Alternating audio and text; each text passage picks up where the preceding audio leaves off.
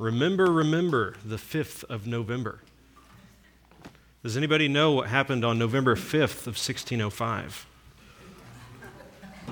Guy Fawkes Day. Guy Fawkes Day. Yeah, the gunpowder treason. Remember, remember the 5th of November, the gunpowder treason and plot.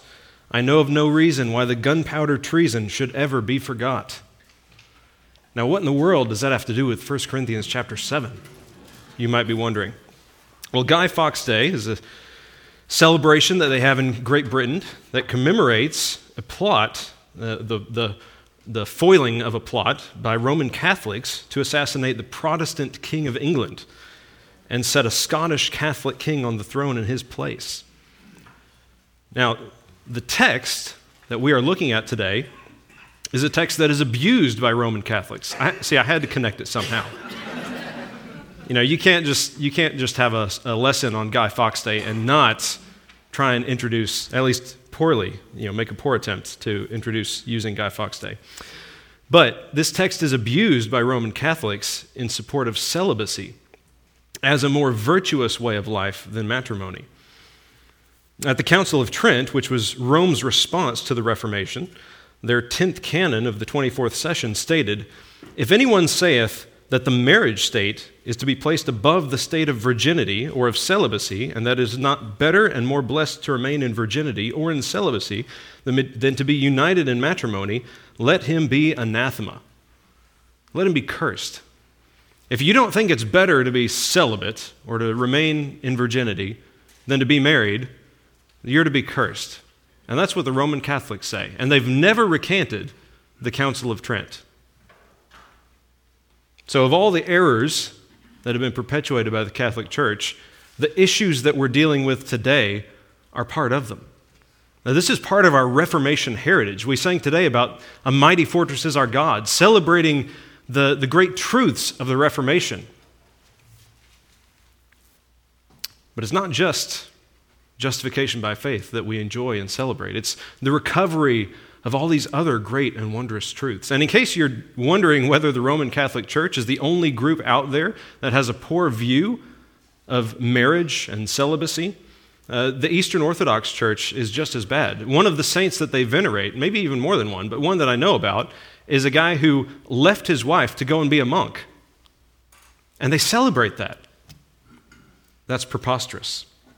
And it's sinful, as we'll see today. Now, this idea comes partly from the influence of ancient philosophy on the Christian tradition, and partly from affirmations that we see in Scripture, such as those we see from Paul in this chapter. But they're poorly understood and poorly used. In our text today, 1 Corinthians chapter 7, verses 1 to 16, Paul answers the Corinthian church's questions about celibacy, marriage, divorce, and remarriage. And if we could summarize Paul's teaching in these verses, we could say that Paul teaches, you actually use the slide that I made. Paul teaches that we should pursue sexual purity in every marital state, and that we should pursue marriages that glorify God even when the other spouse is an unbeliever. Paul develops his teaching in four sets of instructions. His first instructions concern sexual intimacy in marriage in verses 1 to 6. Sexual intimacy in marriage. Now he writes Now concerning the things about which you wrote, it is good for a man not to touch a woman. But because of immoralities, each man is to have his own wife, and each woman is to have her own husband. The husband must fulfill his duty to his wife, and likewise also the wife to her husband. The wife does not have authority over her own body, but the husband does. And likewise, also, the husband does not have authority over his own body, but the wife does. Stop depriving one another, except by agreement for a time, so that you may devote yourselves to prayer and come together again, so that Satan will not tempt you because of your lack of self control. But this I say by way of concession, not of command. So Paul begins by recognizing uh, that the Corinthians had written a letter to him. You know, we see that you know, he says, concerning the things about which you wrote. They had sent him uh, a letter asking specific questions about the Christian life. And we don't, we don't have a copy of that letter. We have to sort of infer what their questions were. And at times that can make it a little bit difficult uh, because sometimes it's unclear whether Paul is quoting something the, Christ- the Corinthians had said or whether he's making a statement in response to something they had said. And the difficulty for us is, is that but they, they knew what the Corinthian questions were, and we don't. And we have to make those inferences. But Paul begins by affirming that celibacy itself is a moral good. And this is where all of those errors that I just mentioned uh, come from. Is that Paul says it is good for a man not to touch a woman. Now, the idea of a man touching a woman is a euphemism. You know, it's a, it's a figure of speech. It, it points to sexual relations. And when you look at it in, in other places uh, in Greek literature, it's always involving passions. But it, it applies to, this applies to women as well, not only to men. It's just a, a way of expressing it.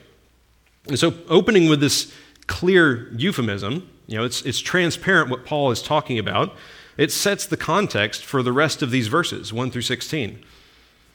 And so, while there may be implications and applications for other areas of married or celibate life, this text that we're looking at has to do primarily with sexual relations between a husband and wife. Now, some take this as a quotation of a statement made by the Corinthians that Paul is denying. They like to uh, say that Paul is somehow putting quotes around it. The problem is that there's no indication in the text that he's doing that. You know, he's, he's not saying, You said this, da da da da. Uh, it, seems like rather that this is um, something that Paul is affirming. But as we consider like whether this is something that Paul could be saying himself, why might Paul make this statement? And what other biblical evidence could we point to for confirmation that what Paul says here is a true statement? That's a question that you can answer. It's not rhetorical. Yes, there is Right, but what's one clear example? Jesus. Jesus. Jesus. Our Lord was not married. And if our Lord was never married, it means that complete abstinence from sexual intimacy is a moral good. Uh, other prophets appear to have never married, such as Elijah, Elisha, John the Baptist, and others. But if it's true that it's good for a man not to touch a woman, how is it also true that it is not good for man to be alone? Look at Genesis 2:18. It says, "Then the Lord God said, it is not good for the man to be alone.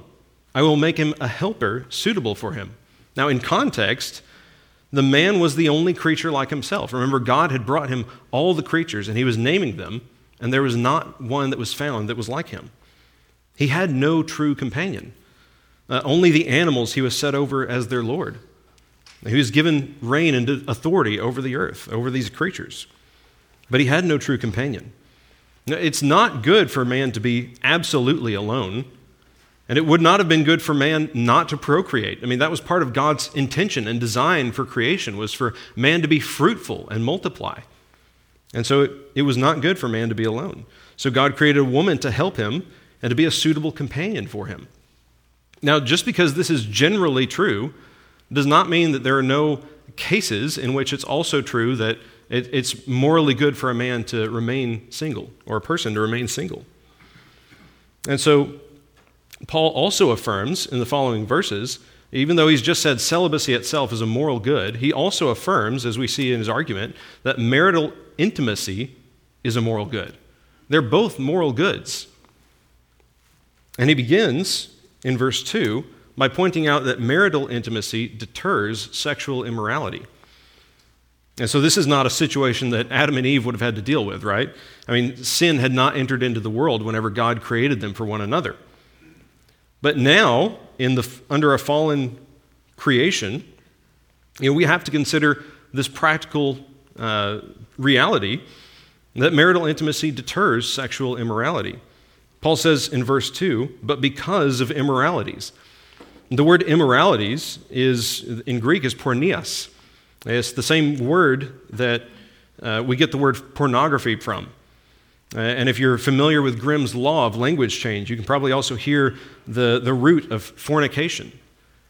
And that's the idea is sexual immoralities, fornications, because of these things. Now, does Paul mean that the entire purpose for the existence of marriage is to be a deterrent against sexual immorality? I don't think so. Because marriage was created and designed and given before sexual immorality ever existed. It's not the only reason that marriage exists, but it's a strong one. Rather, Paul is training the Corinthians to think rightly about marital intimacy because understanding God's design for marital intimacy is a great deterrent against sexual immorality. That's why he can preface these verses about sexual intimacy in marriage with the phrase, because of sexual immoralities. And he goes on to say that marital intimacy is an obligation. Actually, I jumped the gun on that. Uh, each man is to have his own wife, and each woman is to have her own husband. This is still part of marital intimacy deters sexual immorality. In the context of the rest of the chapter, Paul is speaking here to people who are already married when he says each man and each woman. Now, he's not saying each man absolutely or each woman absolutely, because later on he speaks to unmarried people and says, hey, it would be good if you can remain single. It'd be good if you can remain unmarried. And so it wouldn't make any sense for him to say, you know, each man is to have his own wife and mean that every single person is supposed to get married. And so it can't mean that. The idea of having uh, can be a bit misleading when he says each man is to have his own wife and each woman is to have her own husband.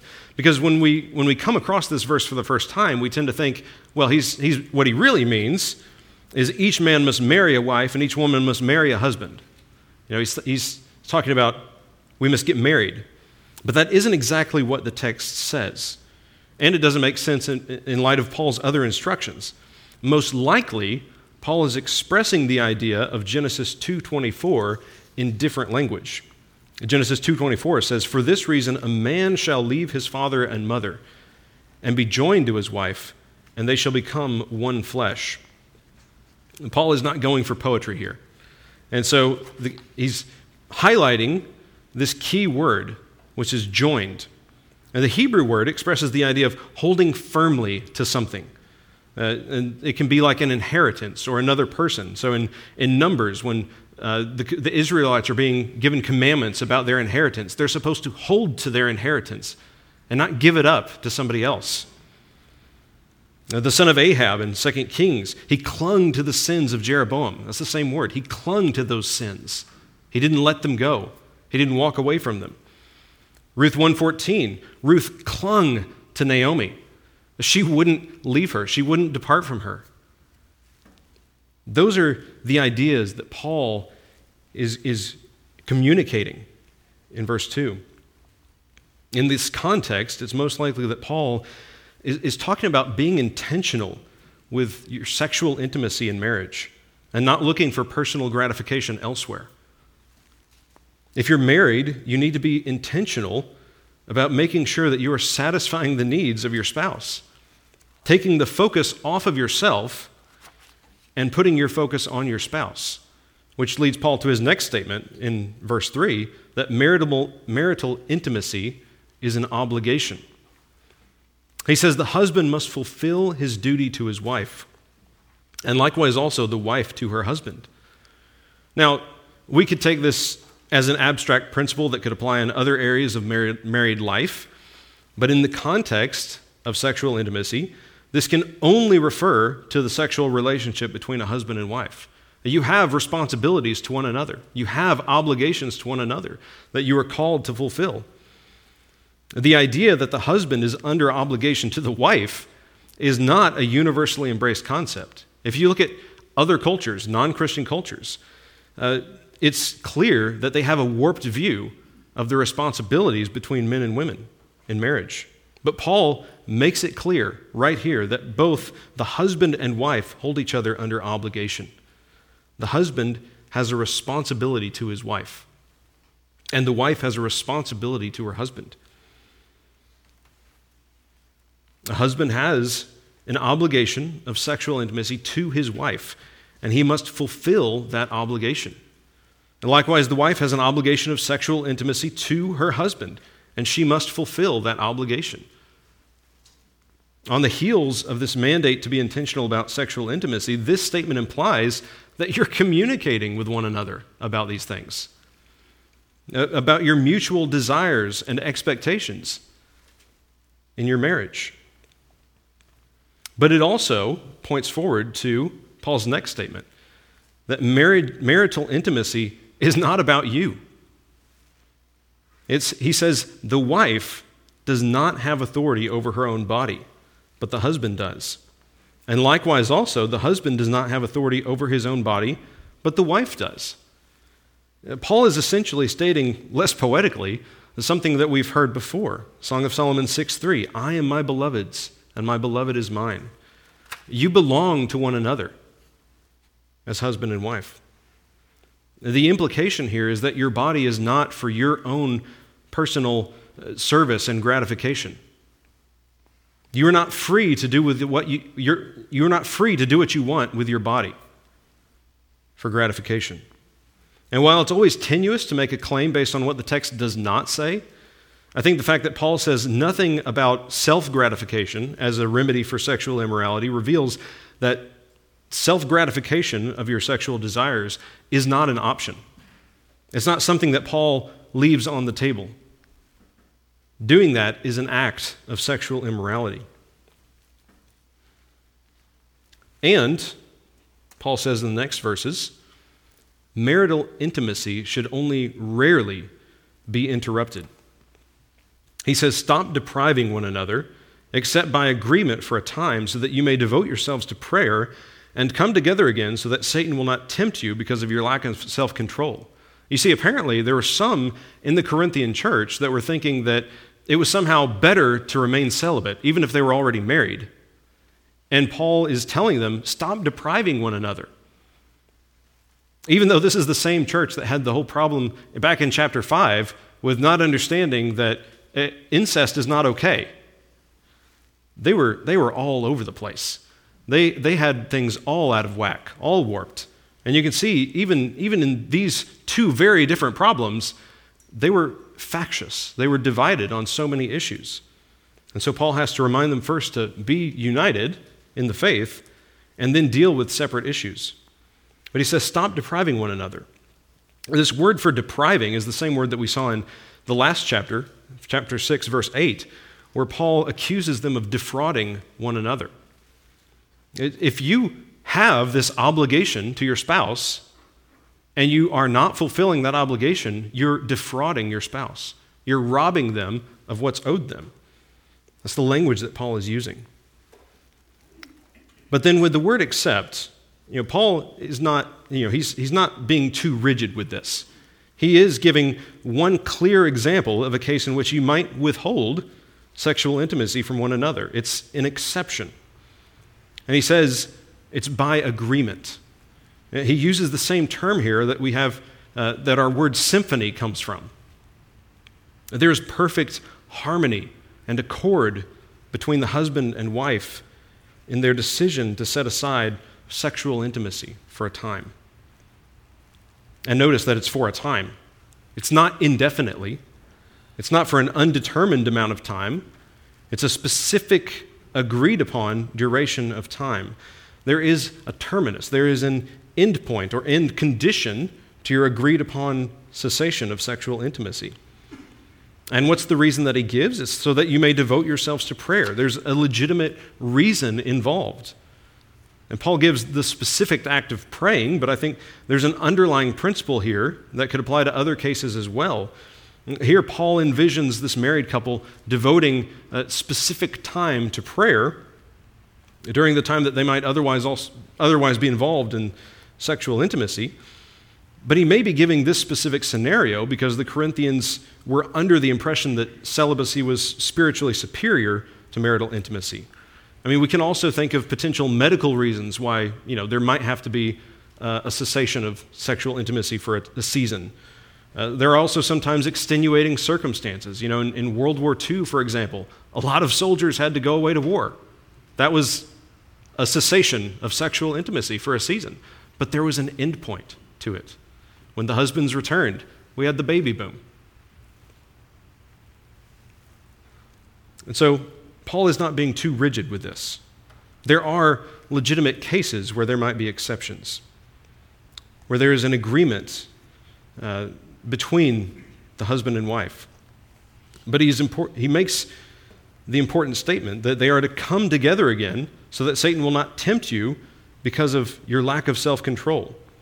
This is a real concern for, pe- for couples who are deprived from marital intimacy for an extended period of time, that they may begin to exhaust an inordinate amount of time and energy or mental energy on the subject of sexual intimacy.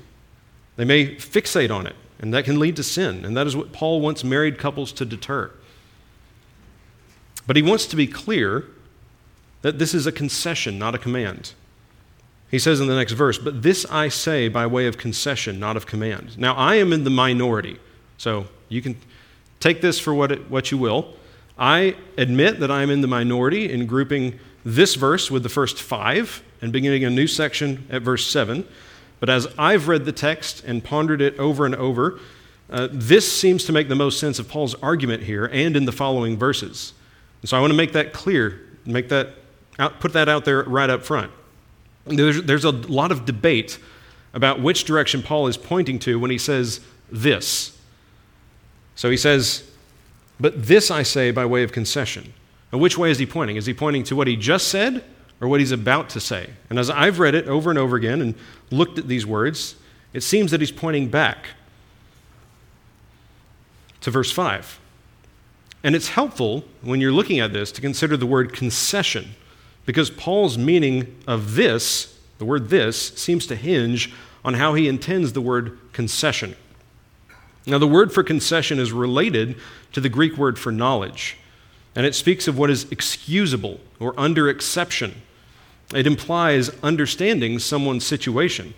And it also begins the same way as, uh, the, as the word for agreement that we saw in the previous verse.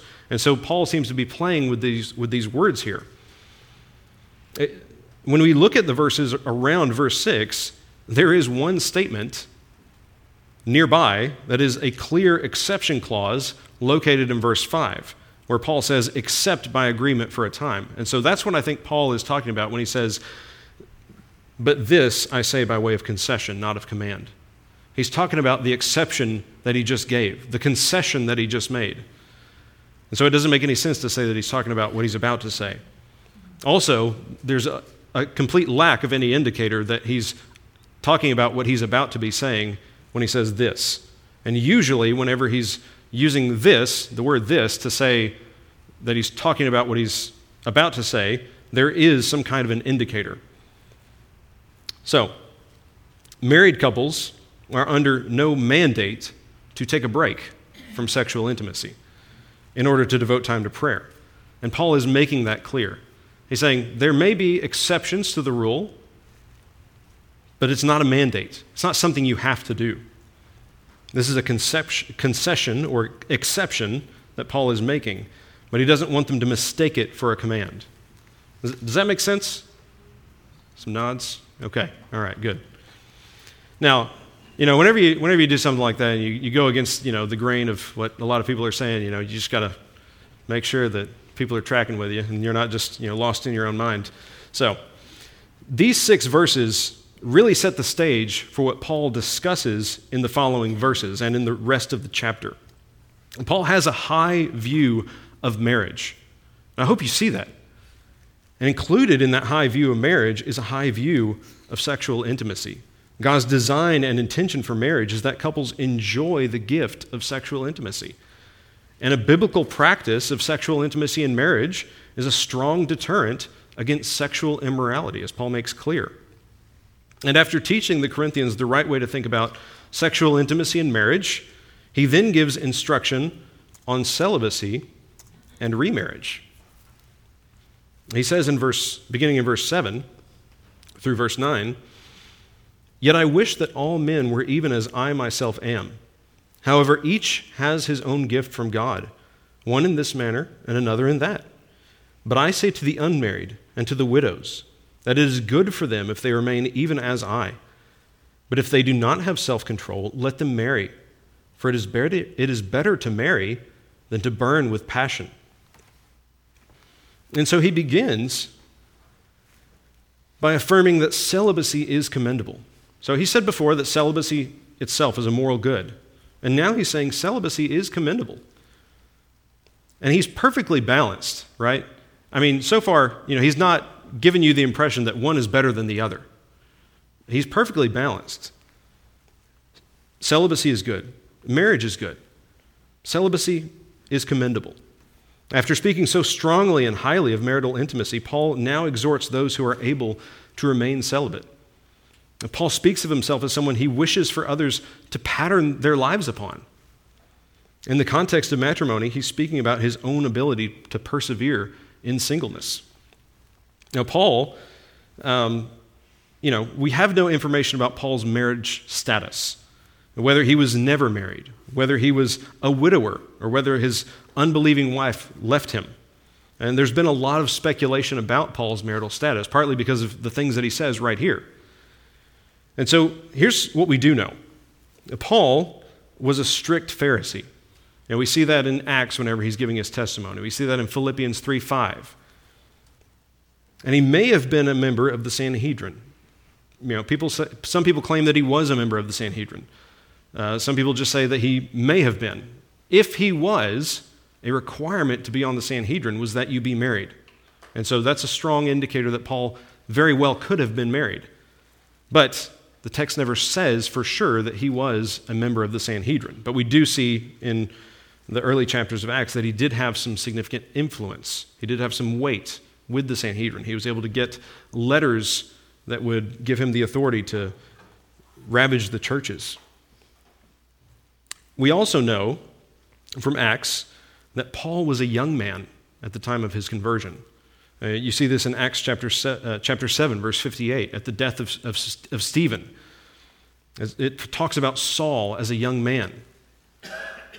And the fact that he was a young man casts doubt on, on the idea that he was married, since men were often older when they married. So, these ideas, the lack of clarity on him being a member of the Sanhedrin and the fact that he was a young man, lead me to conclude that Paul was never married.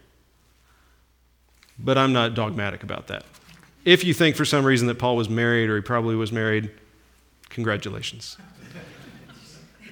Now, Paul recognizes that singleness is not everyone's gift. Uh, for whatever reason, Paul had no wife. We know that. But he recognized that his ability to remain single and still function well, still, still function to the glory of God, was a gift from God. He calls it a charisma, which is the same word that he uses later to speak of spiritual gifts. We need to remember that marriage is a gift, right? He says that as well but so also is singleness. You know, the vast majority of people in the church that I, at least that I know, are married. But there are a lot of single people as well. And we need to recognize that singleness is just as much a gift as marriage is. You know, we've got this tendency of, you know, uh, making single people feel uncomfortable, saying weird things about singleness, like, you know, there's a there's the right person is out there for you. It's like, well, you know, Maybe God's given them the gift of singleness, and those comments that you make are not necessarily helpful. You know, for every pot, there's a lid. It's like, what does that even mean? Uh, thankfully, I got married young, so people didn't really say that to me. Um, so, um, but if you know single people, uh, don't be weird about it. You know, don't don't say awkward things to them and make them feel, uh, you know, weird about their singleness, recognize that singleness is a gift.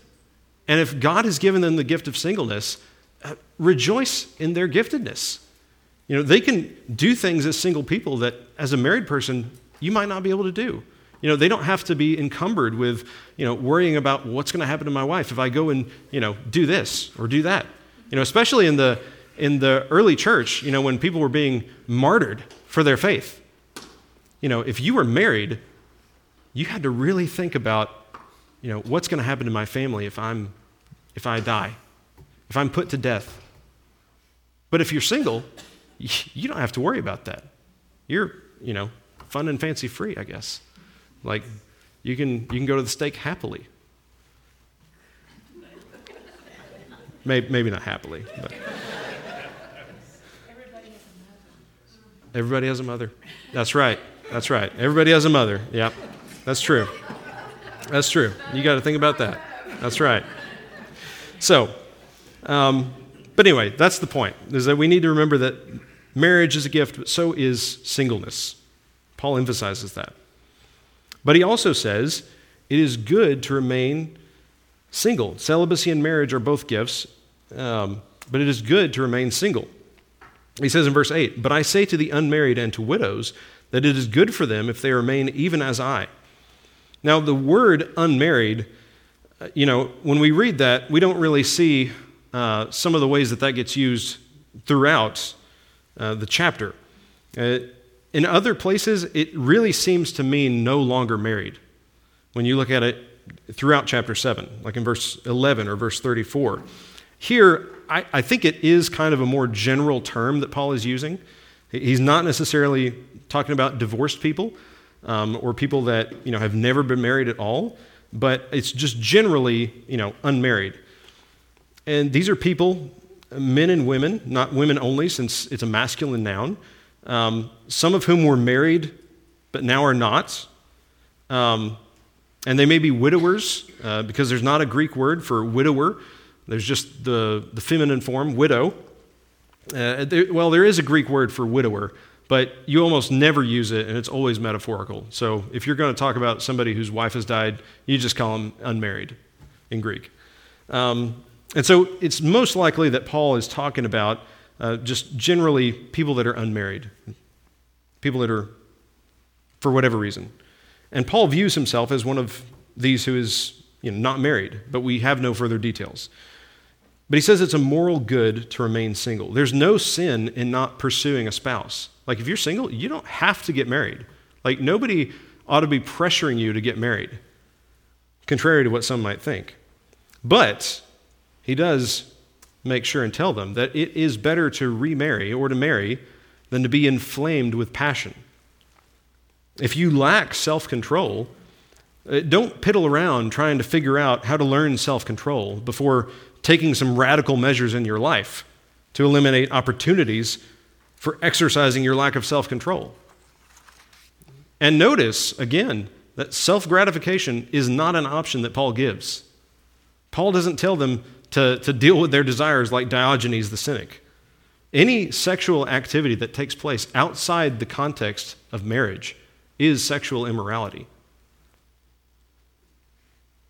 Now, after covering the Corinthian church's questions on celibacy and sexual intimacy in marriage and remarriage for those who are no longer married, or potentially marriage for those who have never been married, um, Paul now gives instruction on divorce between believers, or the possibility of divorce between believers. He says, But to the married, I give instructions, not I, but the Lord, that the wife should not leave her husband. But if she does leave, she must remain unmarried, or else be reconciled to her husband, and that the husband should not divorce his wife. Now, Paul says, but to the married. And when he says that, he addresses those who are married, and both are believers or members of the church. Now, he never addresses himself to unbelievers in his epistles, only believers. So he is speaking here to married couples in the church. And afterward, he addresses himself to spouses of unbelievers. He doesn't even talk about the unbelieving spouse, uh, spouses, he doesn't speak to them. And he also says, Not I, but the Lord. And, you know, he, this is his way of saying, I'm pulling directly from what Christ taught. You know, if you look in the New Testament, in the Sermon on the Mount or Matthew chapter 19, Christ has direct teaching on marriage and divorce. So, this is Paul's way of indicating that he's drawing upon Christ's instructions. But this does not imply that he thinks less of his own instructions. It implies that the Corinthians were already familiar with this teaching and that Paul was just reminding them of what they already knew. He says, The wife should not leave her husband. Now, this, is, this is the language of divorce. Uh, the result, as we see in the next verse, is that she must remain unmarried. If leaving your spouse causes you to be unmarried, you just got divorced. Under normal circumstances, Paul says, the wife must not leave her husband. But Paul recognizes there are exceptions. And we would recognize that the only legitimate reason for divorce is if there are biblical grounds. So if a believing woman does not leave, does leave her believing husband, she has only two options that Paul lays out. Remain unmarried or be reconciled to her husband. And Paul doesn't get into all the hypothetical uh, scenarios that we can come up with. You know, oh, what if you know she thinks her husband is dead and she falls in love with another guy? I mean, that's the plot for Casablanca, right? I mean, Paul doesn't get into all that. He cuts through all that and says these are the two options. If she divorces her husband, this is, by the way, this is the, the same applies for men. If you get if you get divorced, you are to remain unmarried or be reconciled to your spouse. Those are the only two options. He addresses wives and husbands equally and says the same principles apply. You should not get a divorce. You should not. But if you get a divorce, assuming you have biblical grounds, either remain unmarried or be reconciled. That's what he says. Now, it's been said that Greco Roman marriage certificates were worded as though they expected the marriage to end in divorce, not death. Now, think about that. I mean, that's the worldview that the, that the Corinthian Christians are familiar with. A world in which you get married, and yeah, that may be like a five or a seven or a 10 year deal, and then, you know, you get divorced and, you know, find somebody else. You know, that's, that's what they're familiar with. And then Paul is coming along, and I'm sure the other teachers were saying this as well. Paul's not unique in this. But he says, don't get divorced. This isn't the Christian thing to do.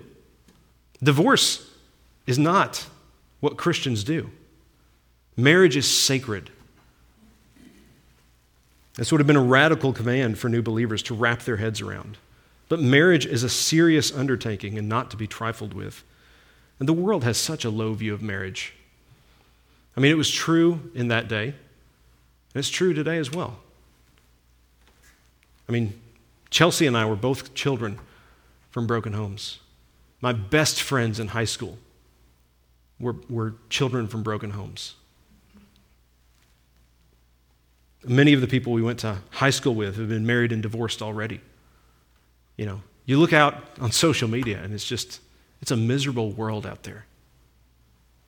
And they just don't get it. and I find it ironic. I knew this was true about Arkansas, but it's true of Texas as well. As conservative as Texas is, despite the fact that it's in the heart of the Bible Belt, Texas is one of the few states that allows for true no fault divorce. I pulled this from a website called texaslawhelp.org. I wasn't looking for help, by the way. It says Texas is a no fault divorce state, meaning a divorce can be granted even if your spouse doesn't agree. For a no fault divorce, your divorce lawsuit must, must allege that there is a conflict of personalities and there is no reasonable expectation of getting back together. You do not need to go into any details of the breakup. That's how easy it is, in the world's eyes, for a marriage to be dissolved. In Arkansas, you used to be able to read the newspaper and see the, the divorce announcements. You know, this, this and this couple, you know, got a divorce. And what's the cause? Irreconcilable differences. There are no irreconcilable differences.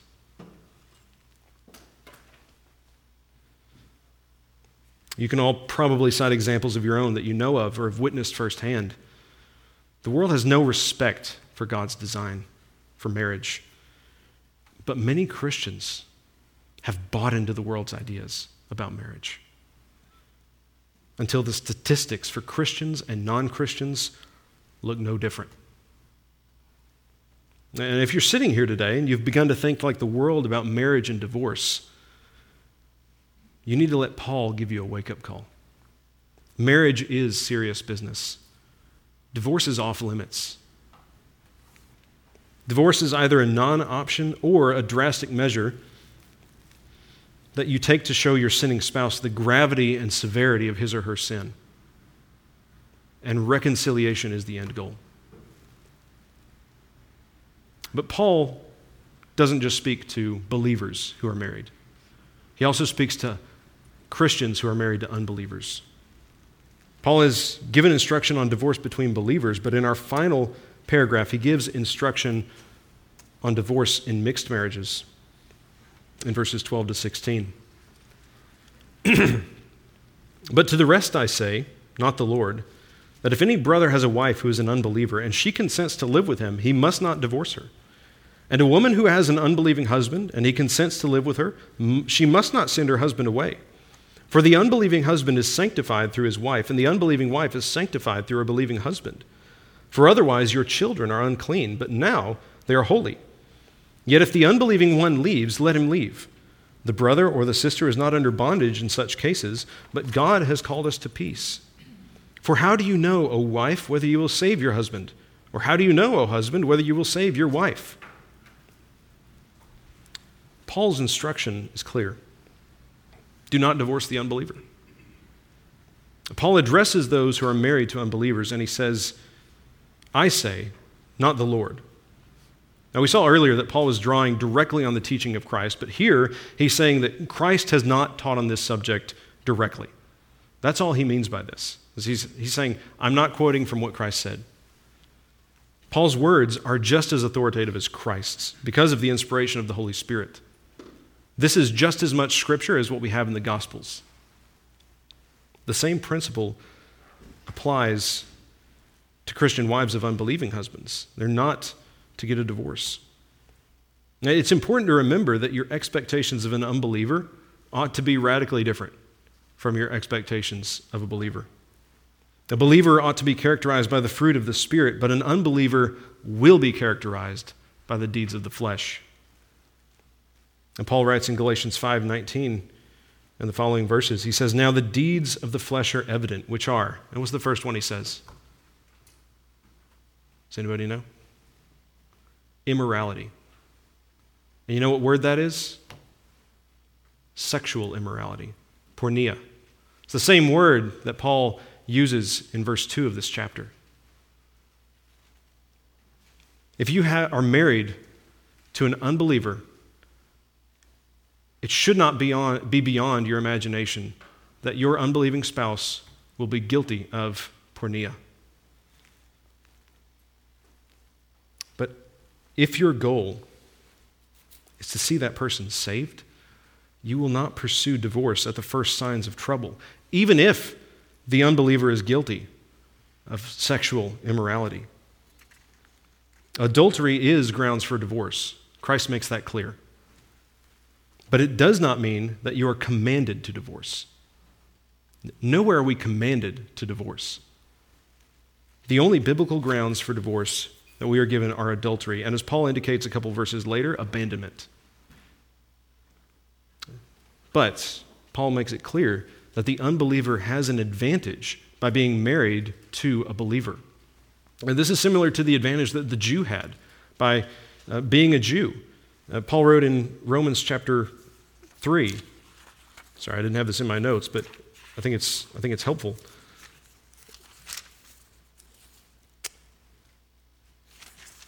Yeah, Romans chapter 3, verses 1 and 2. He's talked about how both the, the Jews and the Gentiles are, are guilty. They're both condemned. He said, Then what advantage has the Jew, or what is the benefit of circumcision? And so I'm drawing an analogy here. He says, Great in every respect. First of all, that they were entrusted with the oracles of God. If you are married to an unbeliever, that unbeliever has specific advantages. Namely, that they have somebody in their life who's evangelizing them constantly through their words and their deeds. He says, For the unbelieving husband is sanctified through his wife, and the unbelieving wife is sanctified through a believing husband. For otherwise your children are unclean, but now they are holy. Now, sanctification is not salvation, they're not equal.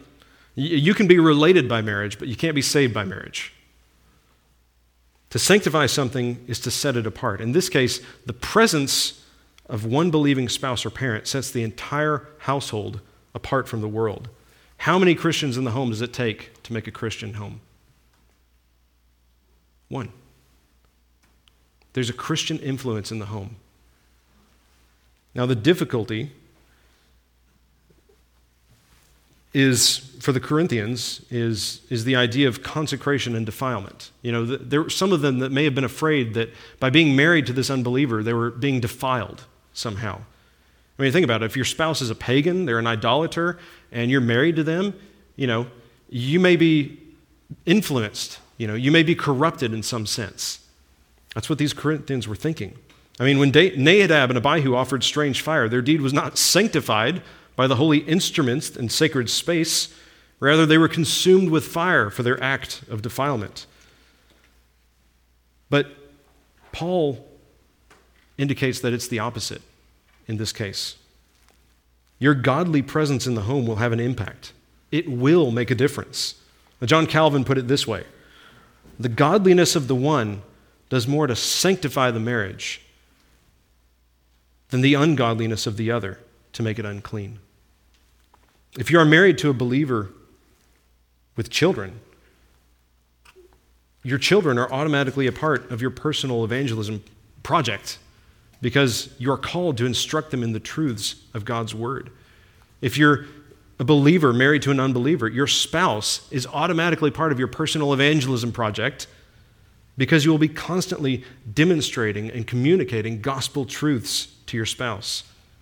Your spouse and your children are set apart as those who will have the gospel communicated to them faithfully and repeatedly by you.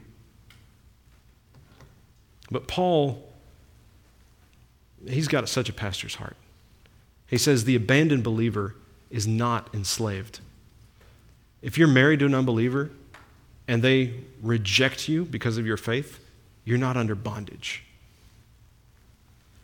He says, Yet if the unbelieving one leaves, let him leave. The brother or the sister is not under bondage in such cases, but God has called us to peace. And this is something of a parenthetical to Paul's point, because it, it doesn't really flow with what he's been saying, but he wants to include this important detail. If your unbelieving spouse chooses to abandon you because of your faith, you're under no, you're under no bondage. You're not enslaved to this person. The command is to let your spouse depart if he or she wants to depart. According to Paul's language here, if your unbelieving spouse abandons you because of your faith, you, you are free to remarry. Now, whether or not you should remarry, all things considered, is a different matter.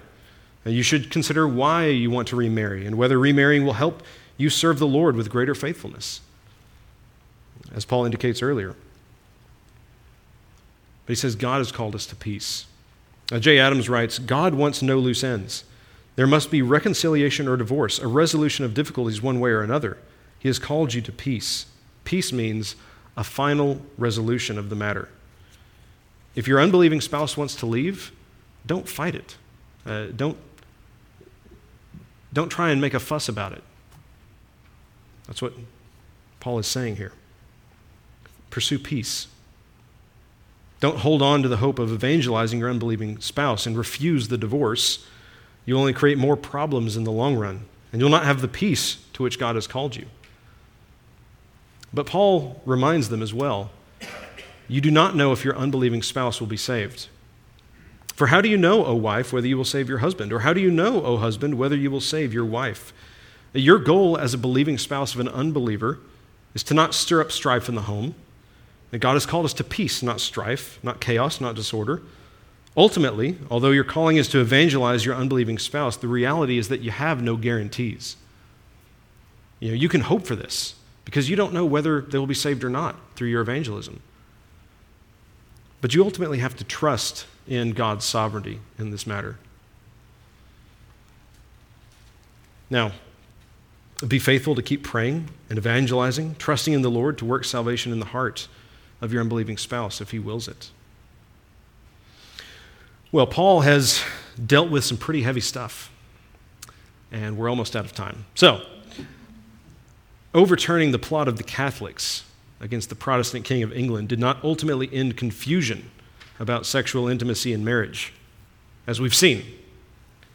Paul's instruction to the Corinthian Christians is heavy. And like so many of the principles by which Christians live, the world cannot understand them. If you don't get what Paul is saying here, there's a real possibility that you may not be truly converted. If you can't understand a biblical picture of marriage.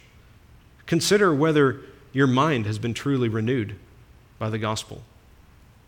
If you've not trusted in Christ as the only Savior, the only mediator between God and man, you cannot truly understand these principles. And if you are in Christ, put these principles into practice. And just, uh, I had some applications here. I'll leave them on the screen, and you can write them down afterward. But I'll close in prayer, and then we can beat it. All right. Well, let's pray. Heavenly Father, we thank you for the gifts that you have given. You have given the gift of celibacy to some and marriage to others, and you have given clear instruction in your word about how we should faithfully live out both of those things, both of those gifts. Lord, I pray that for those of those in this room who are single, that they would pursue their singleness uh, with faithfulness, and for those who are married, that they would pursue their marriage with faithfulness, and that they would uh, s- seek to live out these principles and apply them in their daily lives. And Father, ultimately, not just so that we can uh, live happy lives or um, just enjoy prosperity, but because we are called to reflect the person and work of Christ. And we are called as Christians to be holy and to live lives that are pure. And so, Father, I pray that we would pursue purity in all areas. And it's in Christ's name that I pray. Amen.